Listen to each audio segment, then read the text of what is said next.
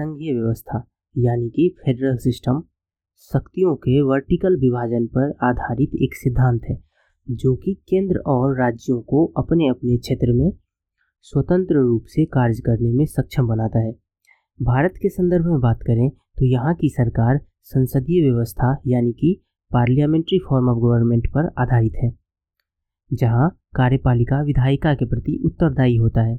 पर यहाँ खास बात यह है कि राज्यों के पास भी अपना एक विधानमंडल होता है, जो कि वहाँ के संसद के तौर पर काम करता है, और वहाँ की अपनी एक सरकार होती है, जो कि केंद्र सरकार से अलग होता है।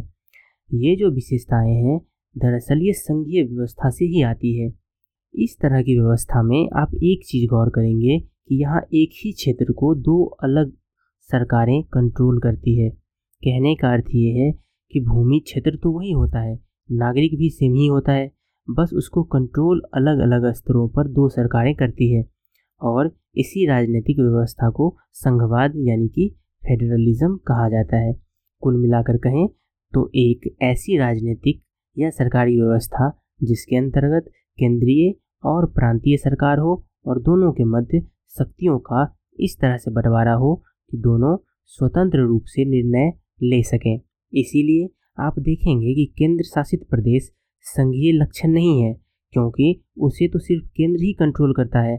ये सारी चीज़ें आगे और स्पष्ट हो जाएँगी, पर उससे पहले यहाँ पर एक बात याद रखिए कि संघ और परिसंघ, जिसे कि कन्फेडरेशन भी कहा जाता है, दोनों अलग अलग चीज़ें हैं। संघ के सदस्यों को अधिक स्वतंत्रता नहीं मिलती है, यानी कि संघीय व्यवस्था में केंद्र ताकतवर होता है। वहीं परिसंघ या महासंघ की बात करें तो उसके सदस्यों को अधिक स्वतंत्रता मिलती है। कुल मिलाकर परिसंघ एक ऐसी राजनीतिक व्यवस्था को कहा जाता है, जिसमें दो या दो से अधिक स्वतंत्र राष्ट्र या फिर कोई संस्था ये समझौता कर ले कि बाकी विश्व के साथ वे एक राष्ट्र की तरह संबंध रखेंगे, जैसे कि यूरोपियन यूनियन को उदाहरण के तौर पर लिया जा सकता है। अब सवाल ये आता है कि कोई देश या राष्ट्र संघीय व्यवस्था वाला देश कैसे बनता है? संघीय व्यवस्था वाला देश दो तरीके से बनता है। पहला तो तब जब स्वतंत्र राज्य मिलकर एक बड़े व मज़बूत संघ का निर्माण करें, जैसा कि अमेरिका के केस में देखा जा सकता है। और दूसरा, तब जब एक बड़ा या एकीकृत राज्य ही संघ में परिवर्तित हो जाए, जैसा कि कनाडा और भारत के केस में हुआ है। अगर आपको अनुच्छेद एक याद हो तो उसमें साफ़ साफ़ लिखा है कि इंडिया यानी कि भारत राज्यों का संघ होगा। इंग्लिश में, India, that is Bharat shall be a union of states. ये जो लाइन है, ये भारत की संघीय व्यवस्था की प्रकृति को बताता है। आपको शायद पता हो, जब अमेरिका ब्रिटेन से आज़ाद हुआ तो वहाँ तेरह स्वतंत्र राज्य अस्तित्व में आए। इन सबने मिलकर एक समझौता किया कि अलग अलग रहने से अच्छा है कि हम सब मिलकर एक केंद्र बनाएँ और पर्याप्त शक्तियाँ उस केंद्र को दें। ऐसा ही हुआ। उन तेरह राज्यों ने मिलकर एक संघ या देश बनाया जिसे कि यूनाइटेड स्टेट्स ऑफ़ अमेरिका कहा गया धीरे धीरे अन्य राज्य बनते गए और उसमें जुड़ते गए। आज की बात करें तो अमेरिकी संघ में पचास राज्य हैं। अमेरिकी संघ की खास बात यह है कि वहाँ राज्यों को ज़्यादा शक्तियाँ मिलती है। यहाँ तक कि अगर कोई राज्य इस संघ से बाहर निकलना चाहे तो टेक्निकली वो ऐसा कर सकती है। पर भारत के साथ ऐसा नहीं है, क्योंकि भारतीय संघ कनाडाई मॉडल पर आधारित है, अमेरिकी मॉडल पर नहीं। डॉक्टर अंबेडकर ने खुद कहा था कि भारतीय संघ अमेरिका की तरह राज्यों के बीच हुए किसी समझौते का परिणाम नहीं है, और भारतीय संघ के राज्य को इस संघ से बाहर जाने की अनुमति नहीं है। भारतीय संघ में राज्यों की तुलना में केंद्र को बहुत ज़्यादा ताकतवर बनाया गया है।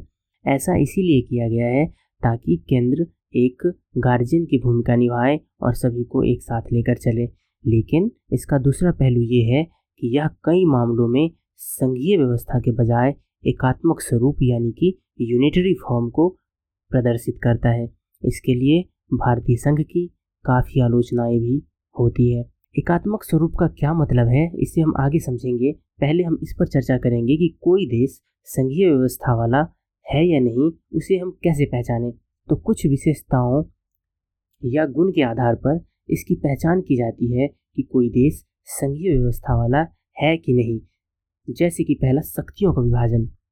संघीय व्यवस्था की एक मूल विशेषता शक्तियों का विभाजन है, यानी कि इसमें दो स्तरों पर सरकार होती है, केंद्र सरकार और राज्य सरकार, और दोनों के मध्य शक्तियों का विभाजन होता है। भारत की बात करें तो यहाँ शक्तियों के विभाजन के लिए अनुच्छेद 246 एवं सातवीं अनुसूची के तहत तीन सूचियाँ बनाई गई है, जिसे कि संघ सूची, राज्य सूची और संवर्ती सूची कहा जाता है। संघ सूची के विषयों पर केंद्र सरकार कानून बनाती है, राज्य सूची के विषयों पर राज्य सरकार कानून बनाती है और संवर्ती सूची के विषयों पर दोनों कानून बनाती है। अगर आपको ये अभी समझ में ना आए तो कोई बात नहीं, क्योंकि जब आप केंद्र राज्य संबंध समझेंगे तो ये जो संघ सूची, राज्य सूची या संवर्ती सूची वाला कंसेप्ट है, इसे आप आसानी से समझ जाएँगे। America, Canada, Australia, Brazil, Argentina आदि देश संघीय व्यवस्था पर आधारित है। ये आप याद रखें। संघीय व्यवस्था वाला देश होने के लिए दूसरी जो विशेषता है, वो है लिखित संविधान और उसकी सर्वोच्चता। संघीय व्यवस्था होने के लिए ये ज़रूरी होता है कि एक लिखित संविधान हो और उसमें ये साफ़ साफ़ लिखा हो कि शक्तियों का बंटवारा कैसे किया गया है और किसको कितनी शक्तियाँ दी गई है। लिखित संविधान के साथ उसकी सर्वोच्चता इसीलिए आवश्यक होती है ताकि एक ठोस, स्पष्ट और टिकाऊ कानून व्यवस्था बनी रह सके और संसद या केंद्र निरंकुश ना हो जाए। भारत की बात करें तो यहाँ लिखित संविधान भी है और उसकी सर्वोच्चता भी। तीसरी जो संघीय व्यवस्था की महत्वपूर्ण विशेषता है, वो है स्वतंत्र न्यायालय और न्यायिक समीक्षा की शक्ति अगर न्यायालय स्वतंत्र नहीं होगा तो फिर उसके निर्णय को केंद्र अपने हिसाब से आकार दे सकती है और राज्यों की शक्तियों को कम कर सकती है या खत्म कर सकती है या फिर उसमें सेंध लगा सकती है। इसीलिए संघीय व्यवस्था को दुरुस्त और चलायमान रखने के लिए नया न्यायालय का स्वतंत्र रहना आवश्यक होता है। और न्यायालय स्वतंत्र रूप से काम कर सके, इसके लिए ज़रूरी है कि न्यायालय के पास न्यायिक पुनर्निरीक्षण की शक्ति हो, ताकि वो विधायिका द्वारा बनाए गए विधियों को संविधान सम्मत न पाए जाने की स्थिति में खारिज कर सकें। न्यायिक पुनर्निरीक्षण, यानी कि जुडिशियल रिव्यू की शक्ति क्या होती है और भारतीय न्यायालय कितना स्वतंत्र है, इस पर अलग से लेख उपलब्ध है। यदि आप विस्तार से पढ़ना चाहते हैं तो आप उसे ज़रूर देखें। कुल मिलाकर, अभी जो हमने विशेषताएँ समझी है, उसके आधार पर भारत का मूल्यांकन करें तो भारत एक संघीय व्यवस्था वाला देश प्रतीत होता है, जो कि सही भी है। पर बात सिर्फ़ इतनी नहीं है। भारतीय संविधान में बहुत सारे ऐसे प्रावधान हैं, जो भारत को एकात्मक व्यवस्था वाला देश बनाता है। वो कैसे? आइए इसे समझते हैं। एकात्मक व्यवस्था या यूनिटरी सिस्टम का सीधा सा मतलब ये होता है कि एक केंद्र होगा और सारी की सारी शक्तियाँ उसी में निहित होगी। उदाहरण के लिए, आप ब्रिटेन को ले सकते हैं। हालाँकि ऐसा नहीं है कि इस तरह के सिस्टम में क्षेत्रीय सरकार नहीं हो सकता है। बिल्कुल हो सकता है और होता भी है, पर वो स्वतंत्र सरकार नहीं होता है, यानी कि वो केंद्र के अधीन ही काम करता है। जैसे कि भारत में केंद्र शासित प्रदेश को ले लीजिए, वहाँ अपना प्रशासक तो होता है पर केंद्र सरकार के अधीन काम करता है। कुल मिलाकर एकात्मक व्यवस्था में शक्तियों का बंटवारा नहीं होता है और सारी शक्तियों का उपभोग केंद्र ही करता है। Britain, Spain, Sweden, Norway, Japan, France आदि देशों में सरकार का एकात्मक स्वरूप अस्तित्व में है।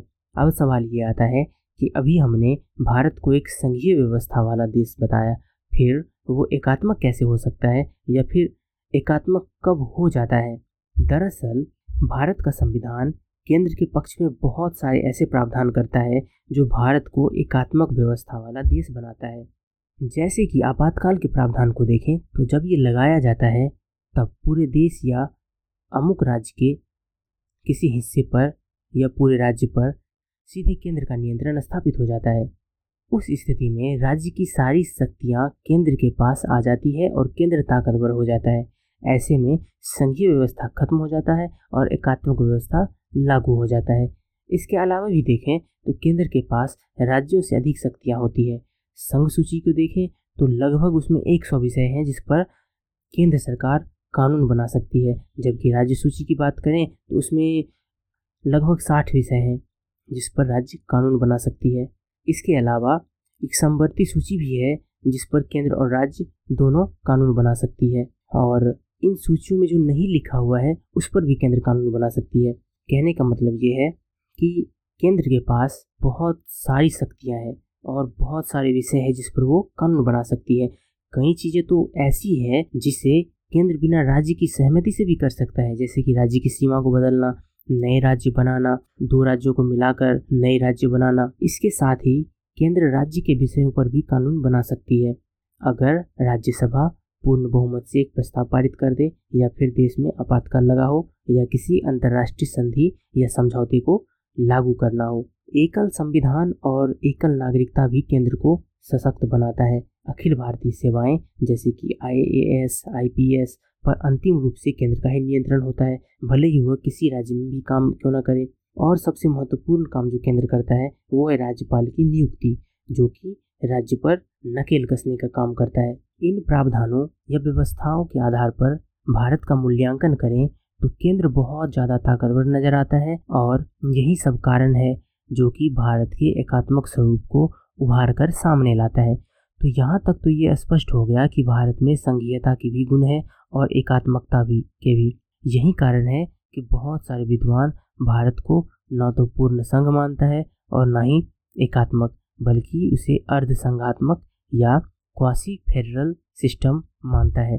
पर आगे और बात करें तो भारत में उन्नीस से पंचायती राज व्यवस्था एवं नगर पालिका व्यवस्था भी काम कर रहा है। यानी कि उन्नीस से पहले भारत में सिर्फ़ दो स्तरों पर सरकार हुआ करती थी। पर उसके बाद से अब एक स्थानीय स्वशासन नामक सरकार का एक तीसरा स्तर भी काम कर रहा है। इसीलिए भारत को अब एक बहुसंघीय व्यवस्था यानी कि पॉलीफेडरल सिस्टम भी कहा जाता है। ये व्यवस्था भारत के अलावा ब्राज़ील, अर्जेंटीना और नाइजीरिया में भी है। कुल मिलाकर विद्वानों में इस बात पर मतभेद है कि भारत को कौन सी व्यवस्था कहा जाए। पॉल एप्पल भी का मानना है कि भारत पूरी तरह से संघीय है। उच्चतम न्यायालय ने भी उन्नीस सौ चौरानवे में एक मामले में सुनवाई करते हुए कहा कि भारतीय संविधान संघीय है। वहीं के संथानम की बात करें तो उनका मानना है कि भारतीय संविधान एकात्मक है। क्योंकि राज्य को केंद्रीय अनुदान पर निर्भर रहना पड़ता है। एक अन्य विद्वान ग्रेनविल ऑस्टिन की बात करें तो उनके हिसाब से भारत एक सहकारी संघीय व्यवस्था है। अब सहकारी संघीय व्यवस्था की बात निकली है तो उसे भी समझ लेते हैं। सहकारी संघवाद एक ऐसी अवधारणा है, जिसमें केंद्र और राज्य एक संबंध स्थापित करते हुए एक दूसरे के सहयोग से अपनी समस्याओं का समाधान करते हैं। इसी तरह से राज्य और पंचायत या पंचायत या नगर पालिका भी एक दूसरे के साथ सहयोगात्मक संबंध को स्थापित करते हैं और अपनी समस्याओं का समाधान करते हैं। इस प्रकार की स्थिति संघवाद के ऊर्ध्व संबंध, यानी कि वर्टिकल रिलेशन को दर्शाते हैं, जिसके मूल में निहित होता है कि केंद्र और राज्यों में से कोई भी श्रेष्ठ नहीं है।